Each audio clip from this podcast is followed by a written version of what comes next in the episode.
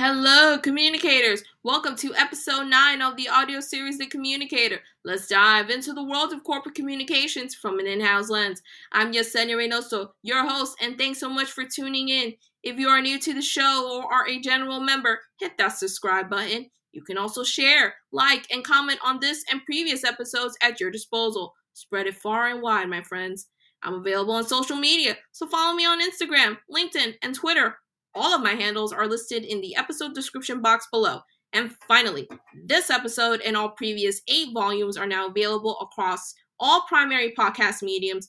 Every new episode comes out on the first and third Mondays of the month, which you can hear on your laptop, mobile, or any portable electronic device. Now that we got all the housekeeping details out of the way, welcome to episode 9 of The Communicator. Can you feel it? Can you see it? Can you anticipate it? Yes. For me, I certainly do. The light is clearly showing brightly. As a matter of fact, we are approaching the very end of the tunnel. Why, you may ask? The reason being is that we are now just six episodes away from the season one finale of The Communicator. Yes, that is right. Season one is only six chapters away from closing its season one book. And I, for one, am truly grateful that each and every one of you are a part of this ride, this community, and looking ahead towards the future of the communicator. As a matter of fact, I'm going to be revealing all different types of details as to what the future holds for the communicator. Will it be renewed for a second season? Will there be a different structure? New topics introduced? Guest anyone? You name it, all those questions will be answered in the upcoming episodes. And not only that, I am also going to be revealing the season one finale date at our very next episode, episode number 10. So circle that date on the calendar two weeks from Monday. I am going to reveal when exactly does season one come to an end. And just remember that this episode, and as well as the entire series in general, is all for you. This is about you. Every content that I put out there is to ensure that you all enjoy it. It's about quality over quantity, and more importantly, for us to generate conversations as to how we can further improve and strengthen our communications while at the same time figure out ways as to how we can bring real solutions to the industry. And so for that, I want to say thank you for being a part of this. And I'm very much looking forward to seeing where the communicator grows and how its own story continues to blossom in its own right. Now, before we dive in into episode number nine, I also want to acknowledge that this past Friday, September 15th, is the start of Hispanic Heritage Month. And as a Hispanic woman, a Hispanic American, and a woman of color, it is my responsibility to continue building a platform for the entire Hispanic community to use, to continue telling our stories, our culture, our heritage, our history the right way and also being able to bring into the limelight important societal issues that affect our community on a daily basis. At the end of the day, it's all about building a sustainable, equitable future. And I also want all cultures coming together and being able to reach our true potential. We, as a, a Hispanic community, a diverse and rich, filled with traditions, values, and so much for, we have a real, significant, strong buying power.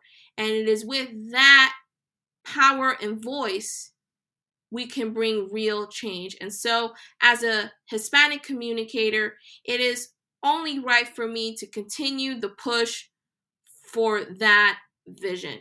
And so, I'm going to be offering a lot more about Hispanic Heritage Month and how does my story tie in and as well as the current the current and future trends of hispanic slash multicultural communications in our next episode. So stay tuned for that.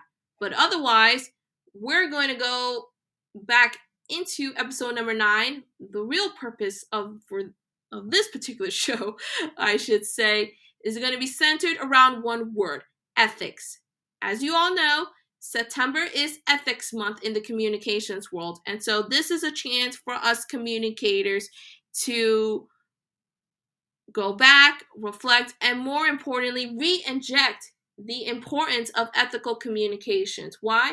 Because ethical communications is all about promoting honesty, transparency, respect, and responsibility in all forms of communication.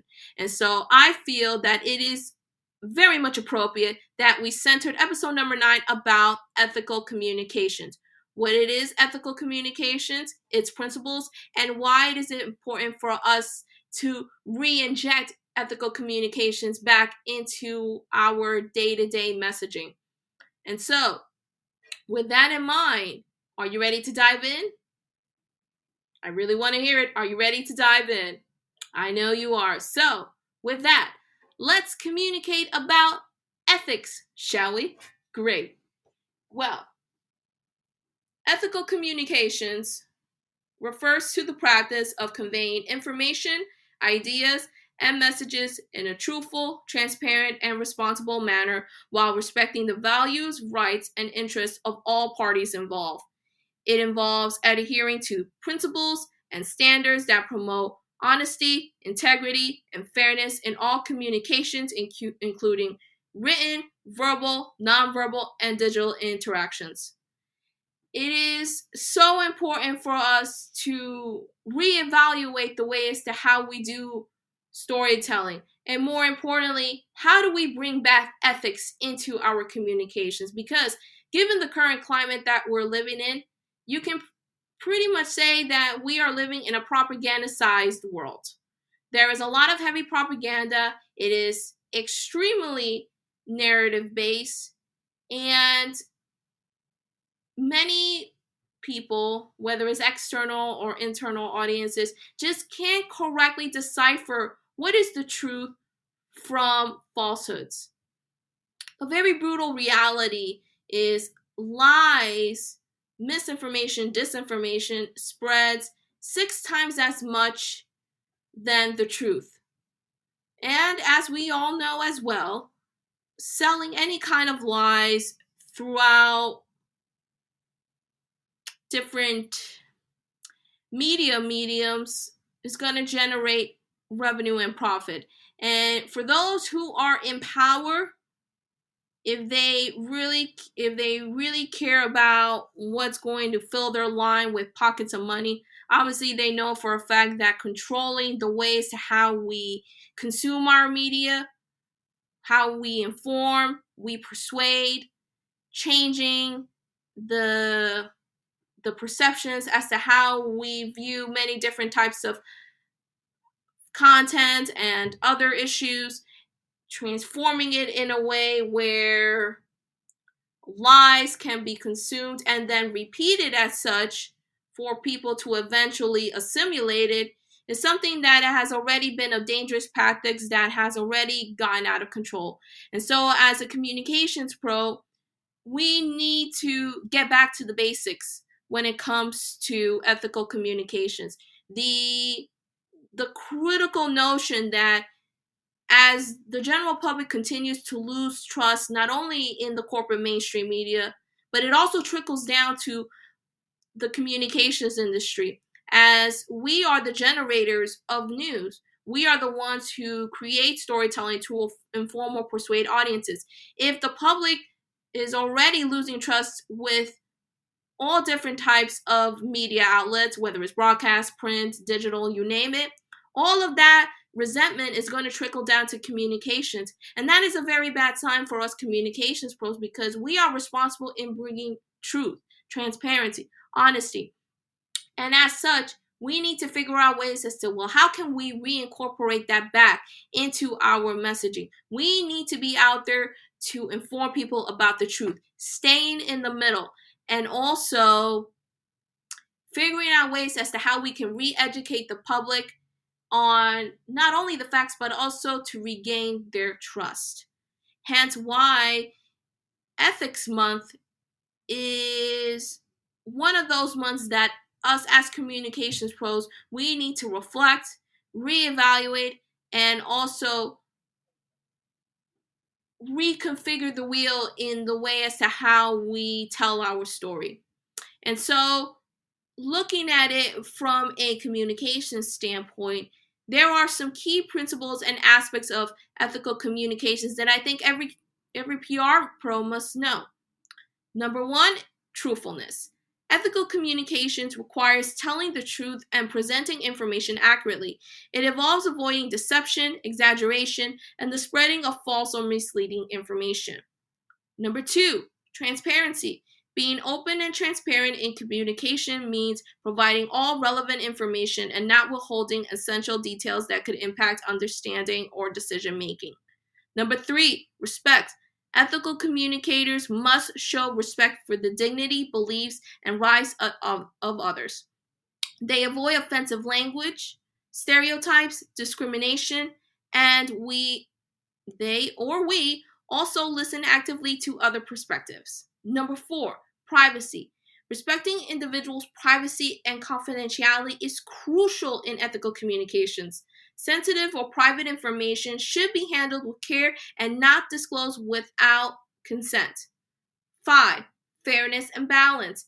Ethical communicators strive for fairness by presenting multiple viewpoints when appropriate and not favoring one perspective over others. They avoid biases and strive for balanced reporting. This particular one is something that we really need to get back on the main track being fair and balanced when it comes as to how we tell our story and as well as welcoming opinions from all different sides. When there is bias involved, it tilts the scales in a direction where one narrative needs to be the premier narrative over the other. And if you go against that narrative, you're going to be chastised, victimized, censored, you name it, across the board. And that is something that cannot be done. That is pretty much censorship. And so we need to bring back that fairness and balance. And this particular topic, we'll be discussing this further at future episodes. Number six, accountability. Taking responsibility for the consequences of one communication is a fundamental aspect of ethical communications. If errors are made, Ethical communicators must acknowledge them and take steps to correct them. Another important principle that we can definitely review uh, on a future episode down the road. Number seven, cultural sensitivity. Understanding and respecting cultural differences and norms is essential to avoiding unintentional offense, offensive, and promote effective communications across diverse audiences. Number eight, digital ethics. In the digital age, ethical communications extends to online interactions.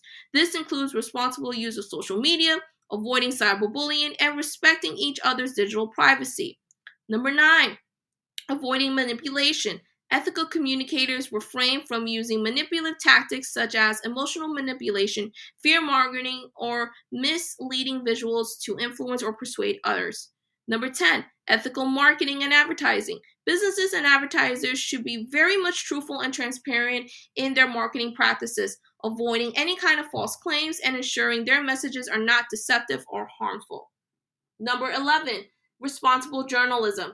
Journalists and media organizations have a special responsibility to provide accurate, unbiased, and well researched information to the public. Adhering to ethical standards is crucial in maintaining public trust. This one as well. Number five, number six, and number 11. I definitely think we need to converse about these at a future episode because given the current landscape, those three principles in particular stand out the most when it comes to the loss of ethical communications and why it is important for us to bring that back. And these three principles are going to be playing a key role in resurrecting that, not only in the immediate future, but also in the coming years. And finally, number 12, ethical leadership. Leaders in organizations should not, should, I should say, model ethical communications behavior as it sets the tone for the entire organization and fosters a culture of integrity. As a whole, ethical communications, again, it's about promoting honesty, transparency, respect, and responsibility. It is also a fundamental component of building trust, maintaining positive relationships, and contributing to a just and ethical society. And with that, we easily transition over to the why. Why is it important for us communication pros to bring back ethics? Why do we need to reincorporate ethical communications onto our messaging, especially at a time where lies, deceit, disinformation are overpopulating the entire media ecosystem, making it difficult for the general public to consume the information and as well as not being able to correctly decipher what is truth from falsehoods, which lacks it, which, or I should say, which causes an imbalance uh, with critical thinking.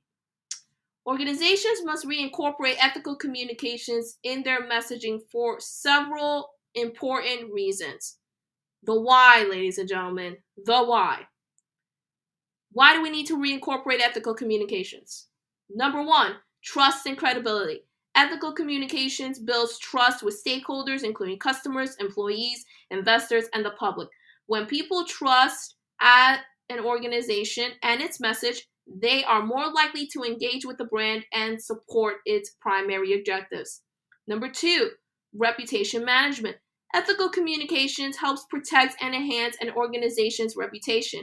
A strong reputation is a valuable asset that can lead to increased customer loyalty, positive media coverage, and better relationships with stakeholders, and as well as other primary internal and external audiences.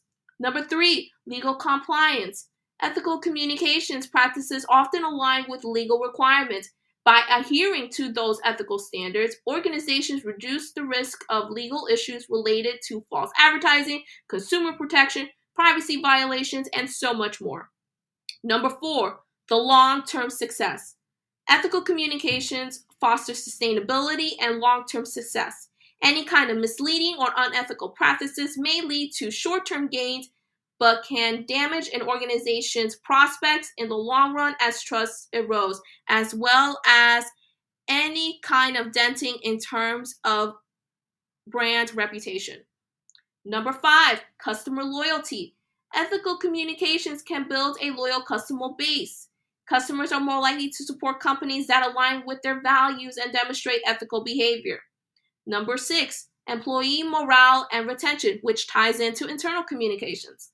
Employees are more motivated and commitment and committed, I should say, when they work for organizations that uphold ethical standards.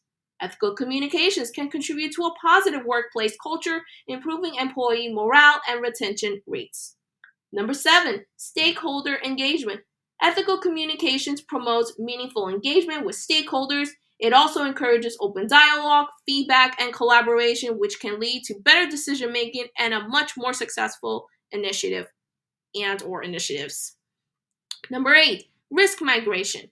Ethical communication practices can help identify and mitigate risk early. By being transparent and accountable, organizations can address issues before they escalate into a full-blown crisis.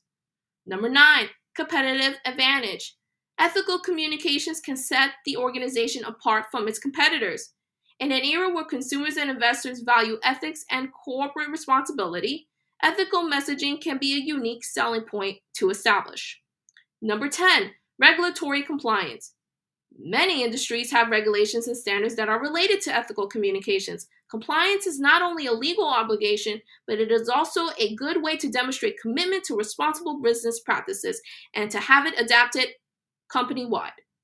Number 11, public perception. Public opinion can significantly impact an organization's success. Ethical communications ensures that the organization is viewed positively by the public, which can lead to increased support and advocacy. And it can also establish credibility for audiences to be able to be loyal to your brand, your services, initiatives, and so much more. Number 12, global reach. In a global globalized world, Organizations need to consider diverse cultures and ethical norms. Ethical communications help bridge cultural gaps and ensures that messaging is respectful and inclusive.